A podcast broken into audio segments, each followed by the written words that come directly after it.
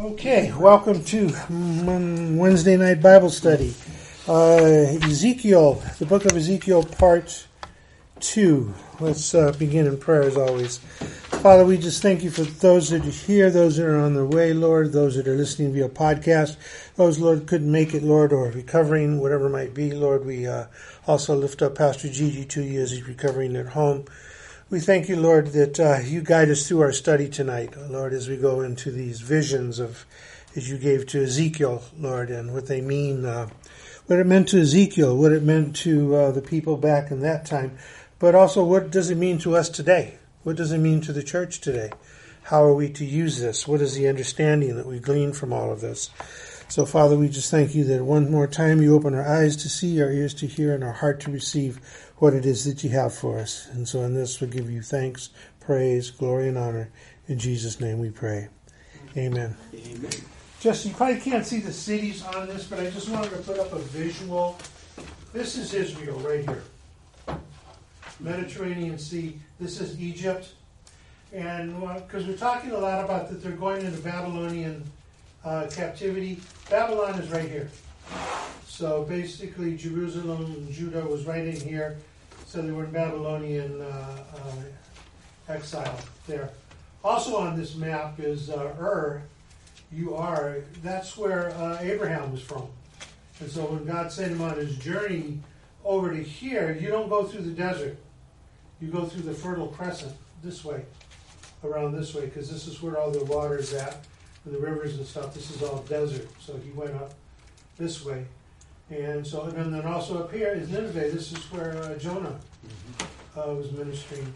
And then up here in Turkey, Mount Ararat, Ararat, it, that's where they believe that the uh, Noah's Ark was. And you can actually, uh, um, there's some satellite photographs of that where they think they actually see the ark embedded in the ice, but the Turkish government won't let anybody up there. Mm-hmm. So they kind of feel that's where that rested uh, there. But that's kind of the thing. So it's just a visual. This is present, would be present day Israel. Judah was down here in the lower part. So Babylon was right over there, just so you have a, a, a deal with that. So they call this the Near East, and over here is China and all that stuff. That's the Far East. Okay? So this is the Sinai Peninsula. So just as a visual, so you have a point there because I keep referencing it, so I just want to put something in your mind.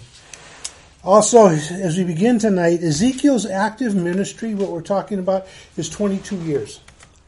He ministers for about 22 years. Now, um, what we're going to deal with tonight is continued vision that he got from God. God calls him, and he gets the vision. But what I want you to kind of see if we can begin to follow the pattern. You know, when someone writes something, there's a pattern to how they write. They want you to know something. And so there's a particular pattern to how they write. For example, and it's not unlike when we were talking about um, in Revelation, uh, Revelation according to John, that you know it talks about the uh, the seals, the trumpets, and the bowls, and we start reading that and we say, wait a minute, what is all this stuff? Well, you know, a seal talks about a scroll that was in heaven. They broke the seal. Only one person was allowed to do that, was righteous enough to do that. That's Jesus Christ. He breaks the seal and reads the scroll. We're going to be talking about scrolls tonight, so I'm saying this. So he reads the scroll.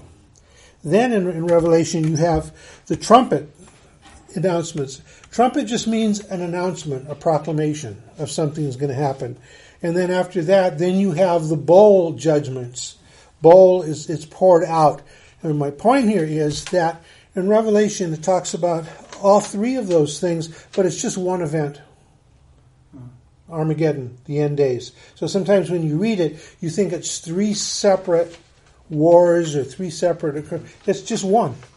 But there's a pattern. He says this is what the scroll, the official scroll says in heaven. This is the announcement to the world, the trumpet and then the bowl, here's the actual judgment. But it's all the same thing. There's a pattern there. So there's a similar pattern here. Uh, we'll be, we're going to be talking about it a little bit. And uh, just so you realize, chapters 1 to 12, it's all visions. He hasn't got to his actual ministry yet. And then chapters 13 to 24 are signs. So he's going to be given vision, and then he's going to get signs, and then he's going to do his ministry. so for 24 chapters, he's not he's not into his ministry. He's getting revelation from God. So again, it's it's it's what they call literary criticism. You look at the way the author wrote, you look at the style, you look at the framework. What what's the story that's being told? And it's it's very if if you're into uh, uh, English language or if you're into uh, literary, you know, literature and stuff like that, Ezekiel is a very uh, a good book to read because it's very uh, very profound in the way it's laid out. Um, but sometimes when you when you first approach it, it seems so daunting because you're talking about all the stuff we talked about last week, and now you got visions, and you know you lose the time frame. So if we know in our mindset, he's getting for 12 chapters. We're not going to go through all of them, but he's getting visions, and some of the visions will explain the visions. So in other words, uh, he got a uh, he's getting a vision this tonight that he will be explained to him in chapter 10 later on. You know, so it's all visions and, and signs. Sometimes the signs explain the visions, the visions explain the signs, but it's all one big thing. For for 24 chapters, God is commissioning him, getting him ready to go out to do ministry. Okay? So now we're ready for chapter 2 of Ezekiel. Any questions? Okay, put your seatbelt on. We're ready to go. Uh, verses 1 and 2, chapter 2. Then he said to me, Son of man, stand on your feet, that I may speak with you. And as he spoke to me, the Spirit entered me and set me on my feet, and I heard him speaking to me. The Spirit entered him. What does that mean? Holy Spirit. Yeah. yeah. Holy Spirit. Not, not unlike Acts chapter 2. The Holy Spirit comes down. And so in the Old Testament, the indwelling of the Holy Spirit was just on certain people to do a task. Moses, David, Ezekiel, Daniel. It wasn't on everybody. Now, as born again believers, we get what? Our spirit is reborn. Christ is now on the inside of us. We get the gift of the Holy Spirit the dwelling of the, of the Holy Spirit. So when it says it enters him, that's just the Holy Spirit. In other words, he's going to be, everything he does is going to be, uh, God is going to direct it. That's the purpose of the Holy Spirit, right? Acts chapter 1, verse 8 you will receive power when the Holy Spirit comes, enabling us to do ministry, right? So this indwelling is is is the power, the ability to do ministry. You know, we cannot do ministry without the presence of the Holy Spirit. It's like a sermon. You know, a lot of times people will say, "Oh, you know, I got this out of it and I got that out of it," and I'm like, "Ooh, wow, that's pretty cool because this is what I got." But it's God imparting. God does that. You know, because I just get to share the message that I have but the Holy Spirit distributes to you know everyone as needed. So yeah, it's the indwelling of the the Holy Spirit there. But again, if you're if you're not in tune to that, you think, oh wait a minute, the Spirit entered him. Dum, dum, dum, dum. No, it's not that. It's just what we all know as Christians, right? Okay. Verse three and four. Then he said to me, Son of man, I am sending you to the sons of Israel. Oh, by the way, why do you think he refers to him as Son of Man? I just was just thought just came to my head. Son of Man. I was reading the. Question? Huh? What was the question? Why Why do you think he he refers to him as Son of Man? I was reading the Living Bible. What is that one? Yeah, Living. Yeah. And it kept saying that I'm son of dust. Mm-hmm. So throughout. So basically, what he's saying is, Son of Man Ezekiel is not an angel. Ezekiel is not an extraterrestrial. He's none of, he's he's a human being like all of us that God is using. Son of Man. It's a designation. Okay? We, we could all have that same designation, right? Son of humankind, daughter of humankind. Okay, verse 3 again. Then he said to me, Son of man, I am sending you to the sons of Israel, to a rebellious people who have rebelled against me. They and their fathers have transgressed against me to this very day. I am sending you to them who are stubborn and obstinate children, and you shall say to them, Thus says the Lord. God sends them to a rebellious, stubborn, obstinate people, not like any of us, right? you know, it's it's you know they rebelled against God, so that's why they're number one. That's why they're over here in, in, in Babylonian captivity because he had other prophets come to them while they were over here and tell them if you don't get your act straight, you're going to end up in captivity, and they didn't do it. And so that's where they are right now. That's where the story is taking place. They're in Babylon in captivity. So, when it says sons of, as I told you before, uh, it's Hebrew literature and it's written in the male form. It means children of. But this particular one, the way it's translated, it, it, it conveys the idea of family. That they are a family. We are all a, a, a family you know, to this family of obstinate people who didn't didn't listen. They're now over here. Okay, that's that idea of it. But usually, when you read sons of, uh, even in the New Testament in, in Greek, it, it, really, literally, should be translated children of. But it's it's a male form that, that it's written in. That's why they do sons of. Uh, and so basically, he's going to a bunch of sinners, right? And he's going to say, Thus saith the Lord, to a bunch of people who've been rebelling. So think about, you know, he's called to this. You know, this is this is not the prize job here. These are the people that are obstinate, people that are stubborn, people that don't want to hear this, people that grumble, people that complain, uh, and he's supposed to now tell them in a forceful way, because again, it's going to take 24 chapters to build him up and get him strong enough to go do this. Thus saith the Lord, right? In verse, yeah. Can I go back to verse 1 and to ask you? So he said that God spoke to him. He said to me, Stand on your feet that I may speak with you. Mm-hmm.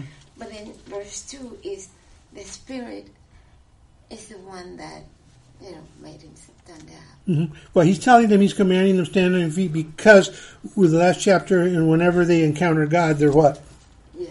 They're like that. So he's he's telling them stand, get ready to go. And as he's doing that, the Spirit comes into him.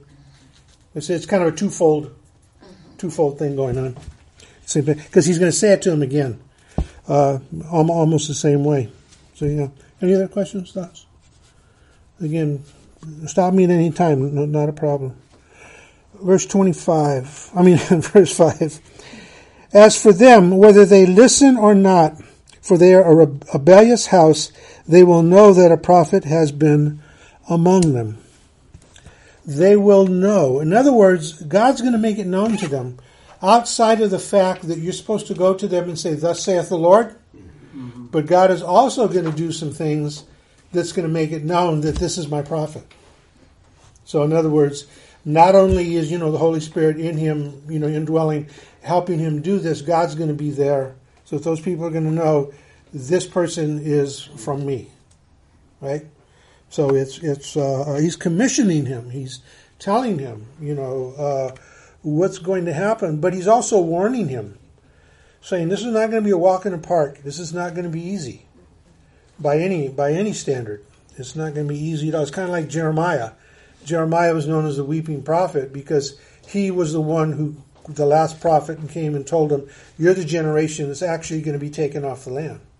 And so he was weeping, and he delivered a hard message to them, and they still didn't listen. Still didn't listen. Not, I mean, it's it's not any different today, right? When we preach the gospel, these people just don't want to listen pages. But does that stop us from going? Does that change God's plan? Nope. No. Right. Uh, verse 6 to 10. And you, Son of Man, neither fear them nor fear their words. So, in other words, these people are going to be talking back to him. They're not only just going to be saying, No, I don't want to hear it, they're going to be going back at him. Uh, neither fear them nor fear their words, though thistles and thorns are with you, and you sit on scorpions. Neither fear their words, nor be dismayed at their presence, for they are a rebellious house. But you shall speak my words to them, whether they listen or not, for they are rebellious. Notice, you're going to speak my words whether they listen or not. Again, want to teach evangelism. Preach the gospel whether they accept it or not. Preach the gospel. That's what we're called to do. God, God does the backside of it. We just deliver the message. We're just the messengers there. Uh, for their rebellious house, verse 7 But you shall speak my words to them, whether they listen or not, for they are rebellious. Now, you son of man, listen to what I am speaking to you. Do not be rebellious like the rebellious house. Open your mouth and eat what I am giving you. And right here, we start to, our mind starts to go, oh, wait a minute. Wait a minute.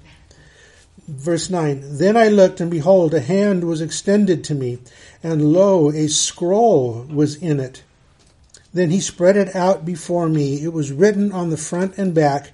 Written on it were lamentations, mourning, and woe. Okay, let's park the car, roll down the windows, keep the motor running. Scroll means it's an official document. Right? Remember, and back in that day, you did not go, you didn't have books, there was no printing presses, you didn't have that. Documents were written on scrolls, and the ones that had scrolls were either the priests or the kings. Because scripture was on scroll, official document from God, or the or the or a decree was written by a by a uh, a king or pharaoh or whatever on a scroll. So in that day, when you heard scroll, this is an official document. Just like in the, in the book of Revelation, you have the seal is broken on the scroll in heaven. In other words, an official document. Okay, so we wouldn't say it like that now, but that's the way they said it then because that was what was official to them then, right? So scroll means it's official document, and where's it coming from? Heaven. Same place in Revelation when God is talking and, he, and he's in heaven and he's, he's seeing the throne room of God and he sees the scroll.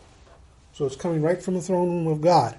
And now here's where, again, because, again, don't forget, visions. This is visions he's getting. So it's not an actual thing. No actual hand is coming out laying this thing in front of him. He's getting a vision of it. But then that terminology there, eat. What do you think that means? Study. Study? So make it part of you. Uh, uh, Yeah, because when you eat something, you know, it becomes part of who you are, so that you're going to give it back out. So study. So, in other words, pay attention to what I'm telling you because you are going to have to consume this, and now you're going to have to give it back out. Right? Not any different than what we do today as Christians, right? That's why I don't preach preach from the book of Steve. I preach from the Bible because this is our marching orders. This is what God says. This is what we use, right? This is our, our manual. This is our text. Uh, let's see. Pastor, Yeah. going back to part of 6, verse 6. Uh, bray, uh, briars, thorns, and scorpions. Oh, yeah. Are those the description of the people? Yeah, the people. They're going to sting you.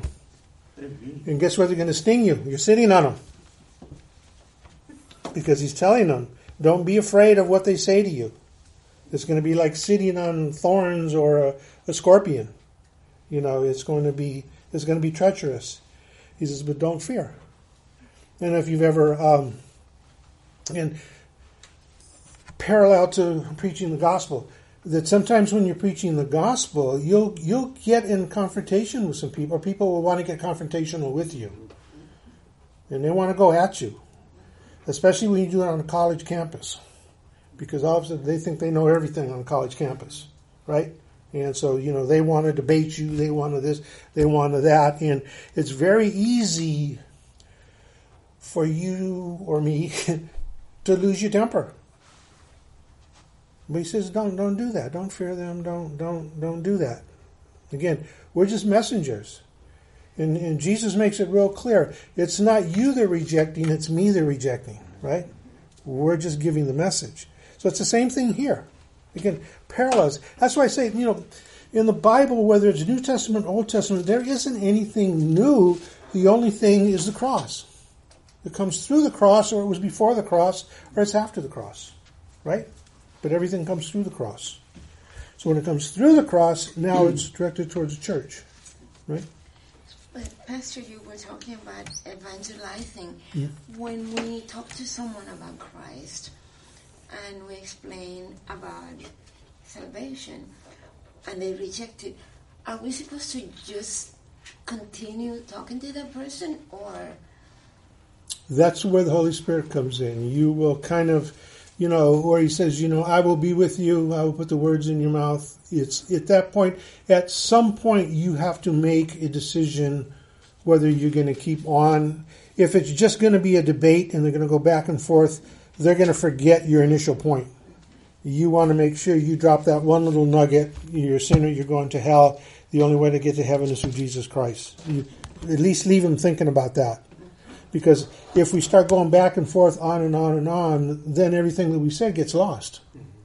Right? It's like the wave comes in, washes the sand out, and they forget. But if you get someone that's actually engaging what you are saying, then I would continue. Because if they're actually talking about, well, well how does that happen? Then you keep engaging that. But if they want to go on these tangents about, well, what about the dinosaurs and you know all that other stuff? You know, that's the whole other discussion. But when you're there to do the gospel, it's just the gospel. So, any other comments? Good. Uh, let's see. So God's preparing Ezekiel for an unfavorable message at this point. He's telling him it's not going to be, you know, hot knife through butter at a Fourth of July picnic. It's not going to be real easy. So be ready. Uh, oh, Lamentations, by the way. Lamentation is a is a passionate expression of grief, as it's translated from Hebrew here. It's a passionate expression of grief. In other words, it's like Jeremiah. You know, you don't realize you're going to be taken off this land that God has given you. You don't realize you're going to be in bondage to another country. You don't realize you've transgressed the law. You don't realize the implication for your children. You know, it's an expression of, of, of grief. So, you know, it's, it's, it's lamentations, you know, mourning and woe. Mourning is like for something that's lost, you know, and woe unto you, right? Okay. Now, chapter 3. Here's a good one. Verse 1 to 3. Then he said to me, Son of man, eat what you find, eat this scroll, go speak to the house of Israel. So I opened my mouth, and he fed me the scroll. And he said to me, Son of man, feed your stomach, fill your body with this scroll which I am giving you. Then I ate it, and it was sweet as honey in my mouth. Now, if you didn't know this was a vision, you would think he's actually eating this, right? But we know it's a vision, so we can all let her take our breath and go, he's not eating it. I won't have to eat the Bible either.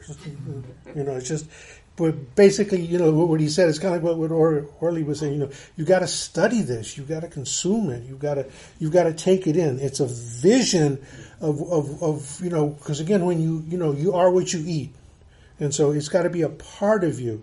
Um, he said to me, Son of man, eat what you find, eat this scroll, go speak to the house of Israel. So, in other words, the house of Israel, he's not going back here because the house of Israel right now is in Babylon. So, you can be saying this to these people in, in captivity. Not only are they stubborn and obstinate, they're mad about where they're at. And he's got to remind them, you're here because you messed up. So they're, they're going to be doubly mad at him. Uh, and see, he says, So I opened my mouth and he fed me the scroll. Again, it's a vision. He said to me, Son of man, feed your stomach, fuel your body with this scroll I am giving you. Then I ate it. It was sweet as honey in my mouth. Why do you think it was sweet as honey in his mouth? Life, the bread of life. I- Is what? Life, I mean, the bread of life. Um, I don't know. It's not wrong. God's giving you something, a scroll from heaven. Eat it. It's sweet as honey. He's a prophet. He's supposed to go say, Thus saith the Lord. Mm-hmm. So what is he eating? Salvation. No, what is he eating? That's the in there. Word of God. I'll give you a hint. Yeah. The Word of God. Sweet as honey. Right? The Word of God is sweet as honey. So that's that's the point. So again, he's not going to say it's like that cheesecake at the cheesecake factory because there was no cheesecake factory. He couldn't say that. Or the dessert at Woods Ranch, by the way. You know, thank you guys. Anyway, uh, you know, he can't say that. So what was the sweetest thing they had back then? Honey. So that's the reference. So again, manners and customs. Understand the manners and customs. You understand why he's saying that. But again, the bottom line is the word of God is sweet. It's tasty. It's it's it's something that we should want to have. It's something that we should not say, "Oh no, I don't want any of that." It's something that we should be coming back to, right?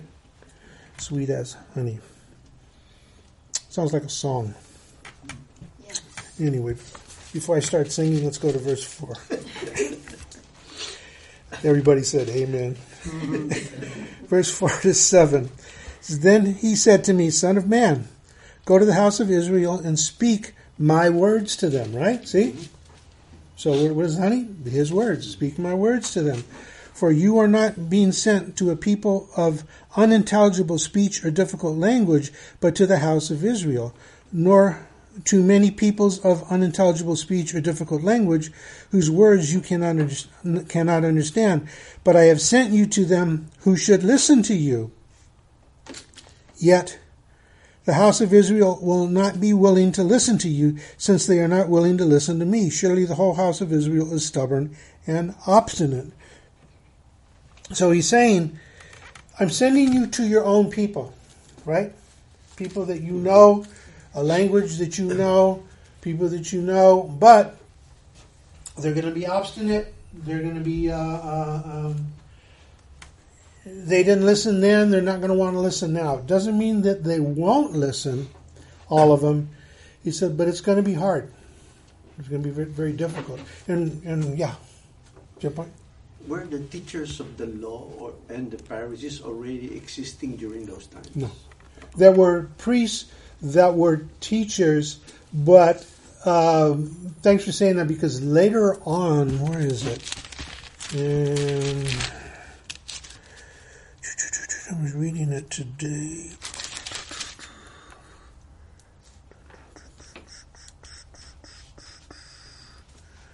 Judgment, judgment, judgment. He's going to be talking about judgment um, in chapters 25 to 32. And some of that judgment, he's going to be talking about those priests and those people that did not lead the people the right way. Yeah. Because they were responsible for educating them, right? Mm-hmm. And they didn't do it. The Pharisees don't start, by the way, until after they, they come about in between the Testaments. That's when the Pharisees start. And the Pharisees aren't an official religious party. They're more like a social group, but they were very devout men back then who were for scripture and stuff. But 300 years later, by the time Jesus comes on the scene, they're just a political outfit and they're out for themselves. That's why he calls them hypocrites. But the Sadducees, they were the official religious party and they were the ones who ran the temple and did the sacrifices and all those things. That's the difference between Pharisees and Sadducees. Okay. Then you also had Essenes. Essenes were the ones who were out in the desert. They were the ones that uh, put the Dead Sea Scrolls out in the desert. They didn't really want to have much to do with people in the town. And then there's another group known as Zealots, and they were Zealots. They were so uh, thought they were doing the right thing. They were kind of like Saul when he was uh, after the church. They were like, you know, I'll fight you to, to the death over Scripture. So they were, that's what Zealots were. So that was the four main groups there. But Sadducees were the ones who run the temple. So he sent to his own. Um, by the way, you know, this is a Jewish book. This is Jewish literature. It does not make Jewish people look very good. So that's one of the things when you look at when you when you're studying the Bible. Does this ring true?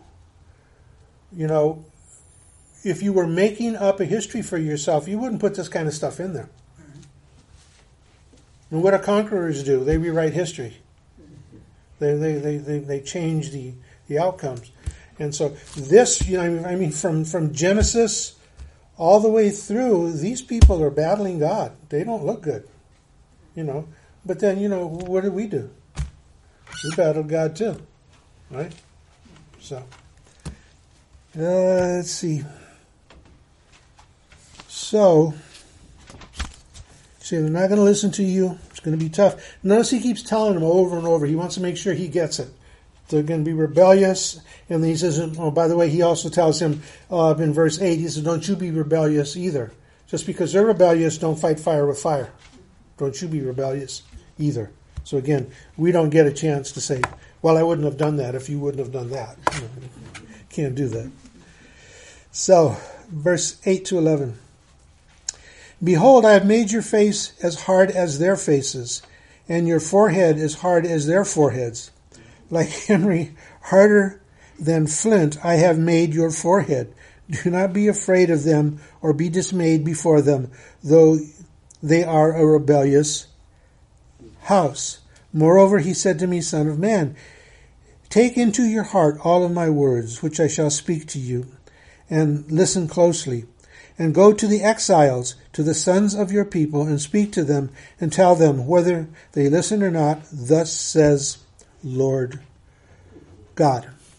So, in other words, he says they have a hard head. Well, guess what? You're going to have a hard head too.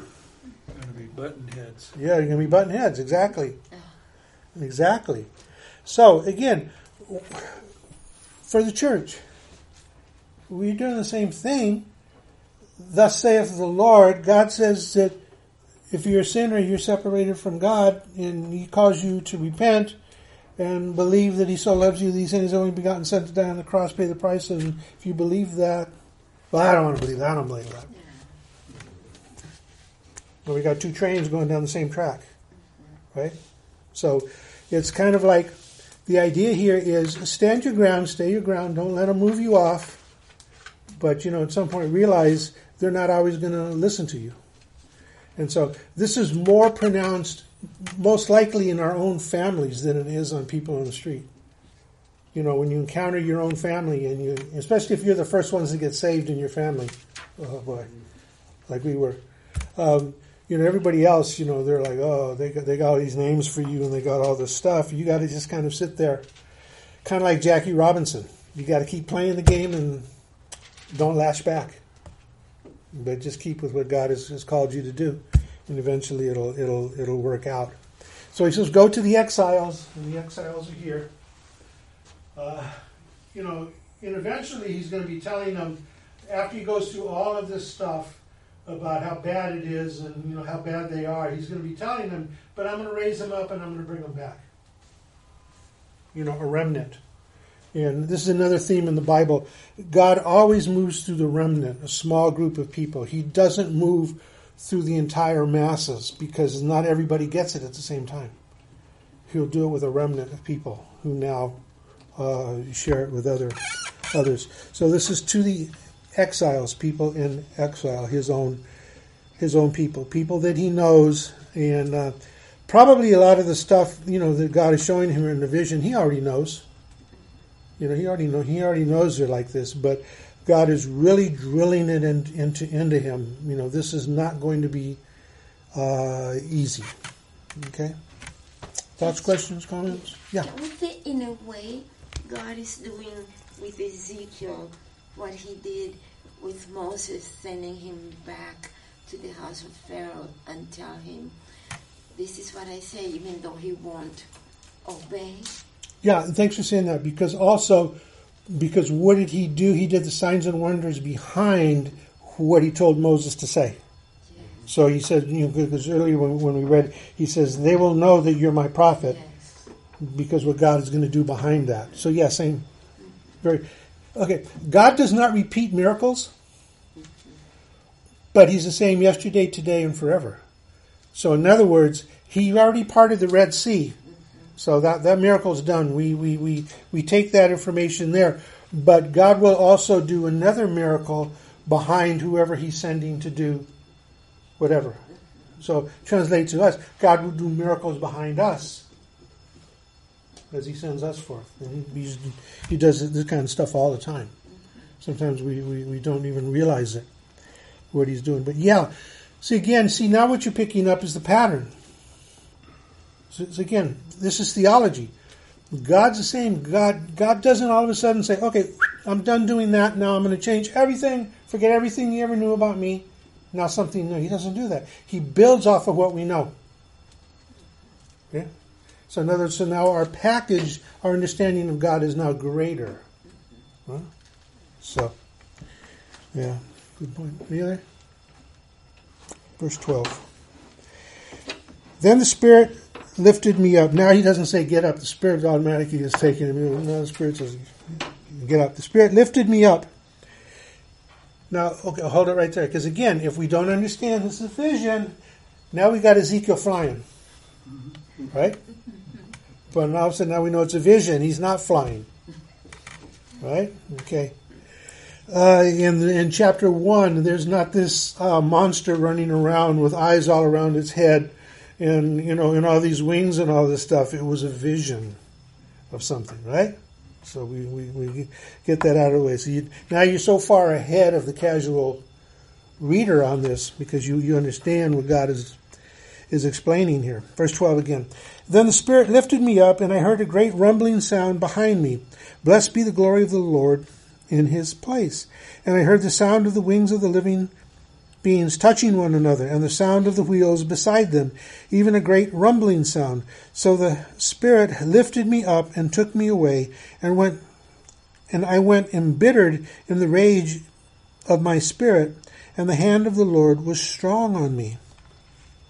Then I came to the ex- exiles who lived beside the river of Chebar at Tel Abib, and I sat there seven days where they were living, causing consternation among them. Now remember, this is still a vision.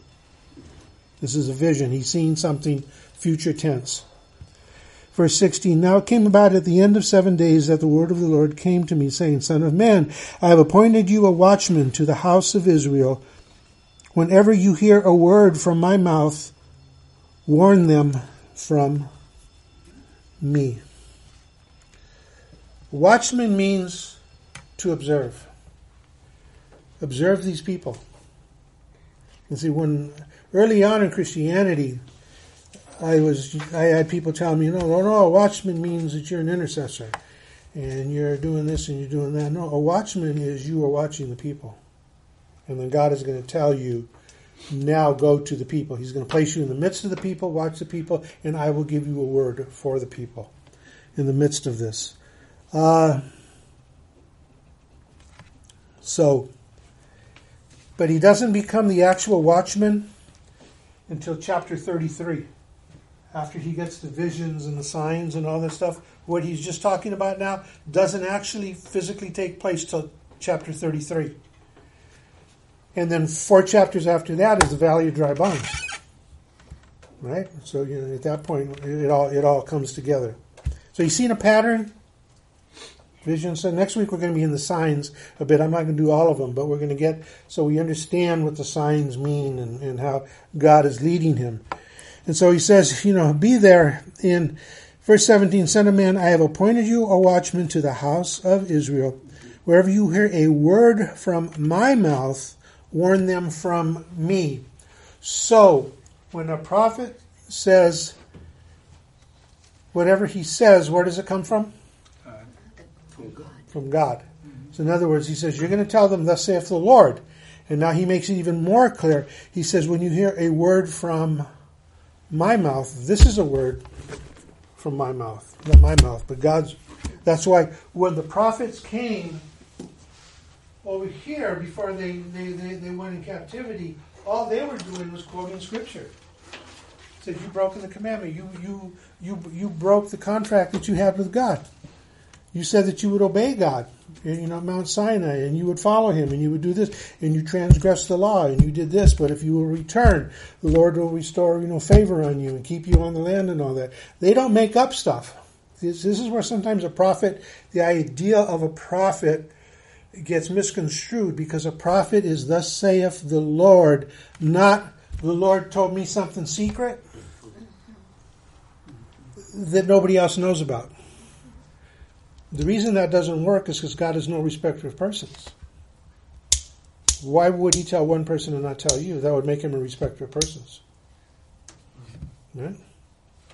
So that's a prophet. Thus saith the Lord who speak the word of God. You and I, when we quote scripture verbatim, it's thus saith the Lord. It's a prophetic word. It's not the Lord told me to tell you to paint your hair blue and stand on the street and you know, no. You're quoting scripture. That's prophetic. That's what God has said. See, again, and he gets, by the way, in Ezekiel, he does a whole section on false prophecies, false teachers, all of that stuff. He, he condemns all of them. And uh, because, you know, they take it and they twist it and they misuse it for their own good. And uh, uh, that's why, again, 24 chapters of making sure he gets it right. You're, you're not going to, Ezekiel, you're not going to have a bad day and decide to make something up because you're mad at them. Oh, by the way, the Lord told me to tell you your chariot's going to catch on fire. And no, you know, no. You just stay with what God is is saying. So, yes.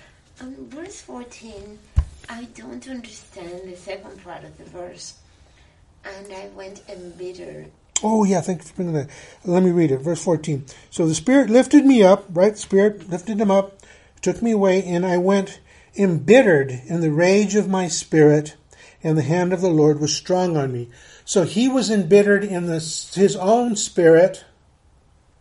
Embittered mean he was in turmoil about what was going on because he's now got to go tell these people. It's not the Holy Spirit that's making him embittered, it's, it's himself, not unlike Jeremiah, not unlike parts of uh, um, Isaiah, where Isaiah gets, you know, I mean, th- think about it. I've got to spend who knows how long, it's going to be 22 years, of delivering a message to people who don't want to hear the message. Knowing every day that I wake up, I might be saying it to someone, and there's a chance that they probably won't hear me. Because again, they all don't come back. And even when, when and they come back during the time of Ezra and Nehemiah, which is basically where your the Old Testament ends chronologically. That's when they're coming back onto the land. But only a remnant of people come back. A lot of them stay there. They decide they say, "Oh well, it's okay. We're gonna we're, we're gonna stay over here."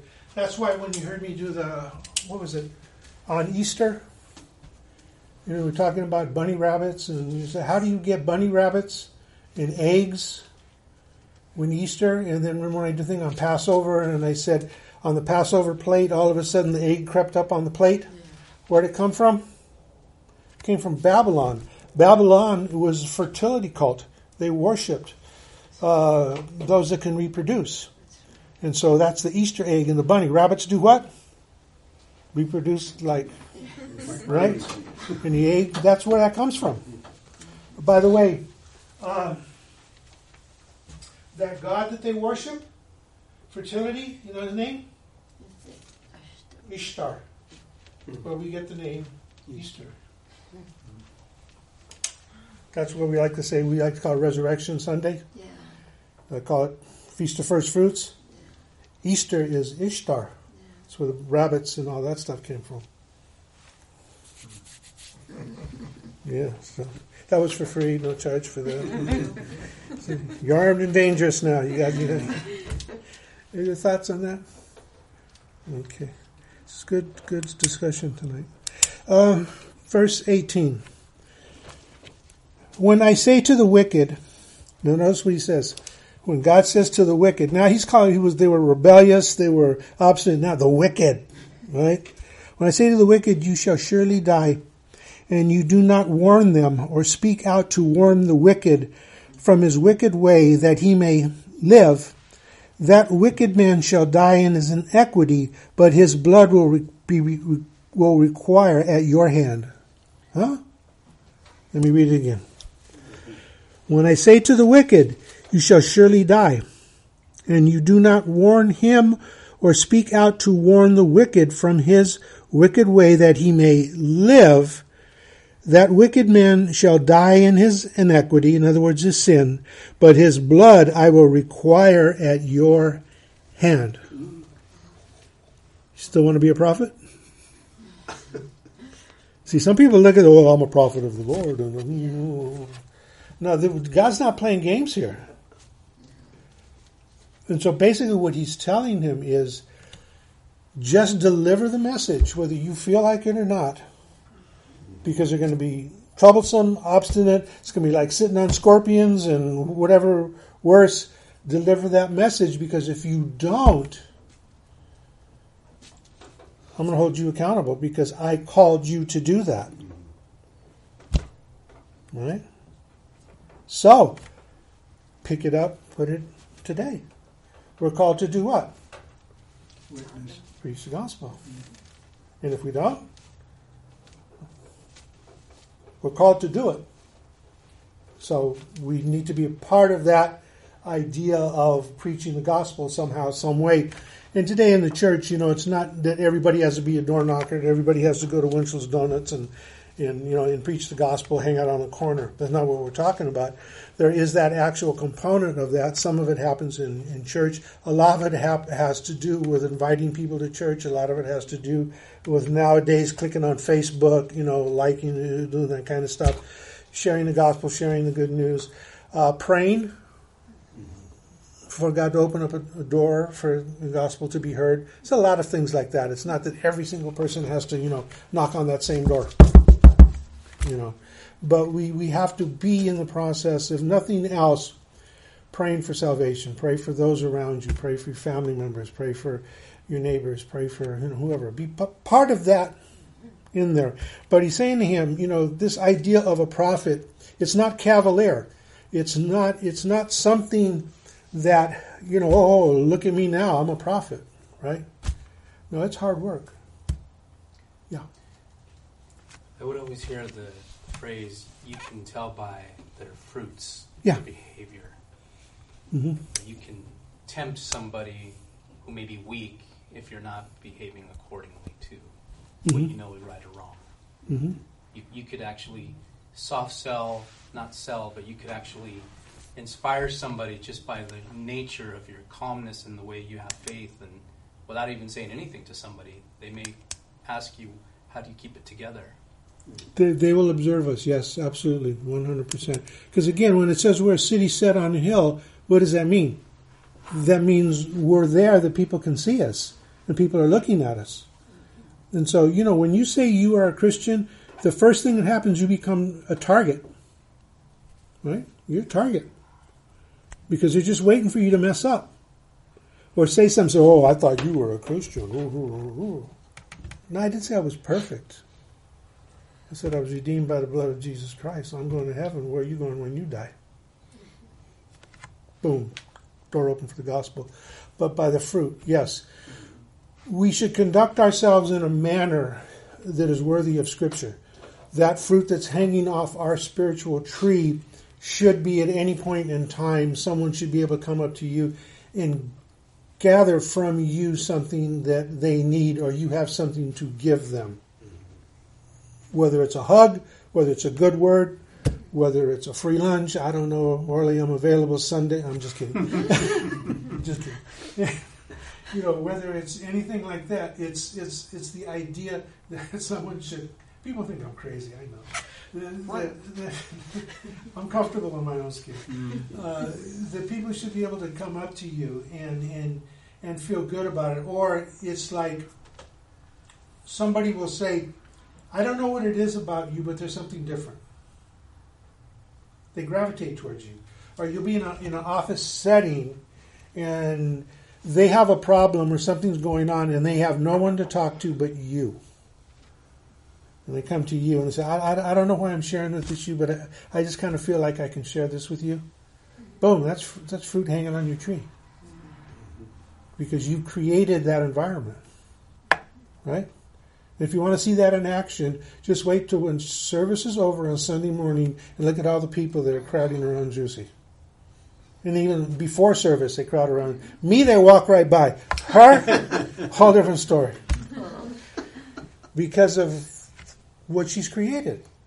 You know, you you you you you want that, right? Because You of want what. God has put on me, right? I mean, so I didn't really create it, right? No, you didn't create it. God gave it to you, and but you you don't hold on to it. You don't you you you share it. It's just there. It's just part of who you are. They don't do it because you're saying, "Hey, come over here, come over." Mm-hmm. They just gravitate towards you because there's something there, like what Raymond was talking about. There's that fruit hanging on your tree, and people. I mean, it- it's it's not any different than if you're walking by an apple tree and you look at it, and then well, there's no, there's nothing there, but you know when there's a ripe apple and it just happens to be hanging low enough. you know, just so you know. So yeah, that's exactly what that means. Yeah. I have another question. Okay. Where it says he will require his blood on the prophet, is he talking about his soul?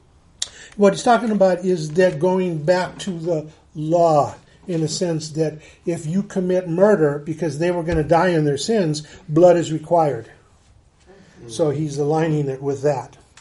So, but basically, he's not saying, I'm going to be watching you because if you don't, okay, you're out of here, I'm going to get somebody else.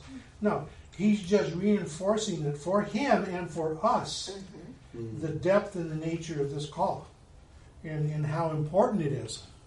So, again, for us, how important it is to share the gospel, how important it is to have fruit hanging on our tree because that's sharing the gospel as well. By the way, thanks for bringing that out because that's sharing the gospel as well. Because now you are showing the change in you that other people see.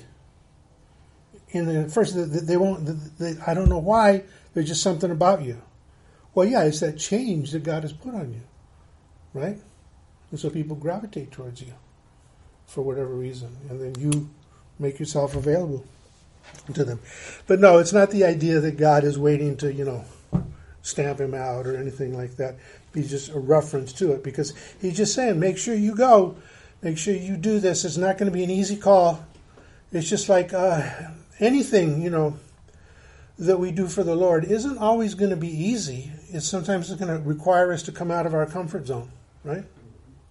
So, you know, again, the, you know, the pastor says it from the pulpit. We're talking life and death. We're not talking about whether there's a, a, a, a fancy car in the garage. We're talking about life and death, eternity. That's that's the message here. The other stuff is, you know, God gives you as God, you know, sees fit to do. So, uh, oh, and, by, and then by the way, the other thing is, this is before grace. So it's still by the Old Testament law. If he was giving this on this side of the cross, if that's the Old Testament, this is the new, then he would say, My grace is sufficient for you, based upon your repentance, right? So again, thanks for bringing that up because, again, God hasn't revealed that mercy and grace through Jesus Christ yet and the church element yet. It's there, but it hasn't totally been revealed until Jesus' ministry on the cross is finished. Right? So, okay. See all the stuff you find in the Old Testament? It's just, it's just right there. it's like uh, it's, it's it's like gold that you don't have to mine for. It's laying on the ground. You know, I don't know if you've ever been up to uh, to the gold country, Highway 49, where all the all the gold things were. There were literally towns there that the gold was so plentiful that after a rainstorm you could literally see gold in the in the, in the trees. I haven't been able to find any yet, but it's the, the, back then it, it was that it was that easy.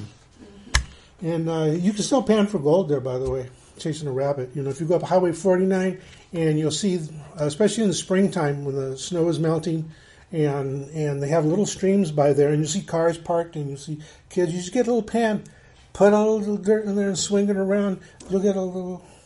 There's that much gold up there. So, happy to get on that subject. Anyway, close this out, verse 19. Uh, verse 19, following up on what he said, he said, Yet if you have warned the wicked, right, and he does not turn from his wickedness or from his wicked way, he shall die in his inequity, but you have delivered yourself, right? And again, he uses the term delivered. That's kind of a New Testament phrase, delivered. See? So you have delivered yourself. So again, deli- give the message. Pretty clear, right? Uh, verse 20 again when a righteous man turns away from his righteousness and commits iniquity which is sin i place an obstacle before him he shall die the obstacle before him is the law um, he shall die since you have not warned him he shall die in his sin and his righteous deeds which he has done shall not be remembered but his blood i will require at your hand however if you have warned the righteous man and the righteous should not sin, but he does not sin, he shall surely live because he took warning, and you have delivered yourself. He's basically saying the same thing a different way. Then he says again, 22, and the hand of the Lord was on me there, and he said to me, Get up and go out to the plain, and there I will speak to you. Remember, this is still a vision. He's not actually doing this. Go out to the plain, and I will speak to you. So I got up and went out to the plain, and behold, the glory of the Lord was standing there, like the glory which I saw by the river Chebar, and I fell on my face. What do people do when they see the glory of God? Bam. What would I do? What would you do? it would be, you know. Uh, verse 24. The Spirit then entered me and made me stand on my feet, and he spoke with me and said to me, Go, shut yourself up in your house. For you, son of man, they will put ropes on you and bind you with them, so that you cannot go out among them. Moreover, I will make your tongue stick to the roof of your mouth, so that you will be dumb and cannot be a man who rebukes them. For they are a rebellious house. Now, right here, now we're confused. Wait a minute, God, what are you doing? Now, 27. But then I speak to you, I will open your mouth, and you shall say to them, Thus says the Lord God. He who hears, let him hear, and he who refuses, let him refuse, for they are a rebellious house. He's not saying, I'm going to take your tongue and stick it to your mouth like you got a jar of sticky peanut butter, and you won't be able to, to, to say anything, and you're just going to be mm, all day long. That's not what he's saying. He's saying, I am not going to be speaking to you to tell you to say anything to them. So therefore, don't go out and start saying, Thus saith the Lord on your own. Wait for my direction. Because remember, notice what it says, he got up. It didn't say the Spirit entered him. It says he got up and then he went out there. He saw the glory, then the Spirit entered him again. So, what do we glean from this? From chapter 1, the Spirit moving. We want him to do a task. When he's not doing the task, when it's time to do the task, not doing the task, doing the task. See, that's why we live in such a blessed time, is that when the Holy Spirit fell on us in Acts chapter 2, does not leave. Here. Full time ministry. So that's that. I'm going to hold it right there. Thoughts, questions? Yeah, I got a question on that. I'm sorry we're out of time. Oh, okay. Verse 25, and Yes. you, son of man, they will tie with ropes. Who are they? Who are the they in that? There, he's he's referring to the people that don't want to Okay. listen to me. It's, it's it's kind of a metaphor for they're going to tie you with ropes and they're going to keep you from from from doing. There's there's no. I don't believe there's a reference in there where they actually physically do this to him. I could be wrong, but it's it's it's the idea more of a metaphor of the they. By the way they treat you, by the way it's you're going to be you're going to feel useless. You're going to feel like you can't move, you can't do anything because they're not going to let you Mm, okay. because he says, "Don't fear them." Remember, they're going to do this, they're going to do that. Don't fear them. It's going to be like sitting on scorpions. It's going to be, you know, X, Y, and Z. So again, understand the visions in the form that it's a vision. He's warning them of stuff. They're not actual occurrences, but it's a metaphor and a parable for what's going to be happening. Because remember, a parable is not necessarily a true story, but it conveys a biblical truth. It helps you understand the biblical truth. Um, with the required blood, does that equal death? And if it does equal death, does that equal going to hell? Yes, if if when he's talking about here, they will not listen and they're going to die in their sin. Yes, uh, but it's going back to the law. It's going back to Mount Sinai when it talks about if you transgress the law, you, your death is required. And again, this is the the whole point why we need a savior because we all fall short. We all show we, we we can't measure up. You know, people think, okay, Ten Commandments, that's pretty tough. Yeah, well, there's 613 in the Old Testament alone, and there's more in the New Testament. I forget how many, 300 and you know. And so uh, that's again mercy and grace. Glad we're on this side of mercy and grace. But yeah, blood is required. It's it's it's it's a reference to the law. So again, he's not going to speak in terms of Jesus Christ and mercy and grace because mercy and grace have not been given at this point.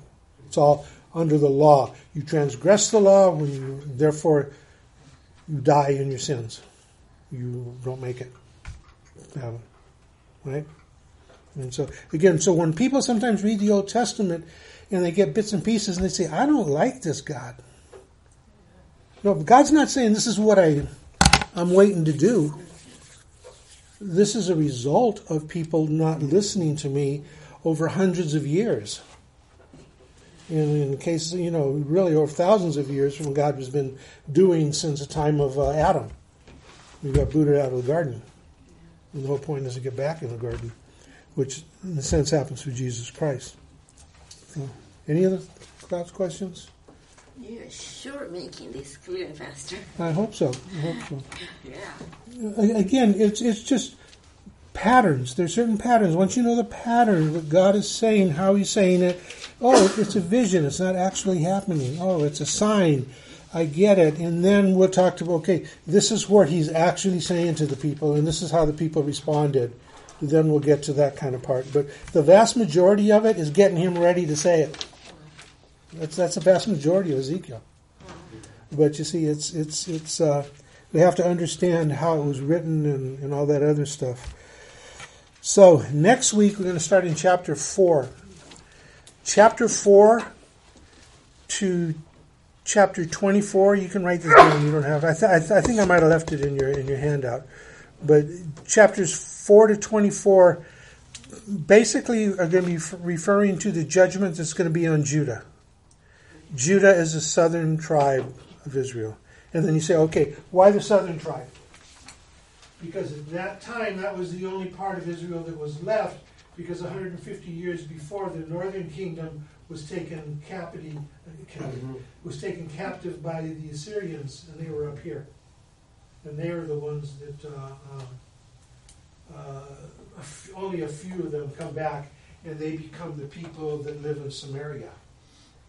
You know, that, like that story when Jesus is, is, is talking to the woman at the well of Samaria, mm-hmm. and he says, "You you worship what you don't know. We worship what we do know." It's because they they they did their own temple. They did a whole separate thing. They were Jews in Samaria. They just thought of themselves as different than the other Jews, and so that's why there was this little town there that uh, uh, didn't like it. But they were people that had trickled back from here. Jesus' time, the people that lived here, the vast majority came from people that came back from Babylonian captivity, and then over the next 400 years they multiplied. And so uh, that's how this is. So, there was two captivities. But this one is referring to when it says Judah, Jerusalem, it's talking about the southern kingdom. The southern kingdom was basically Judah and Benjamin, but that's where the temple was. Uh, chapters 25 to 32 are judgment on the Gentiles. So that part is going to be God's talking about the judgment that He's going to bring on the Gentiles. and all the people that were around them that made war with the people uh, here against God's people. He's, he's, he's judging them. And so He's going to be talking about it here. And then chapters 33 to 48, that's about the restoration of Israel and how I'm going to bring them back and who they're going to be and all this stuff. And, and you know, um, so I will end it with this is that when you look at this and realize this was written 26, 2700 years ago, there could have been a big problem. Because when it was written, they weren't back on the land. we know they did come back on the land, right? And they were on the land uh, under Roman rule. And then in 70 AD, they were kicked off the land. And then they wouldn't, didn't return until 1948. And then they didn't get Jerusalem back until 1967. So if they're not on the land, the restoration, we've got a problem with Ezekiel. But God did restore them to the land. And by the way, when they came back in the 1800s, you know, when they when they were dispersed, they were coming back. They were trying to buy land in different places. The, the Rothschild family was was bankrolling uh, the Israelis, and at one point they were going to buy a city in France, and uh, that fell through.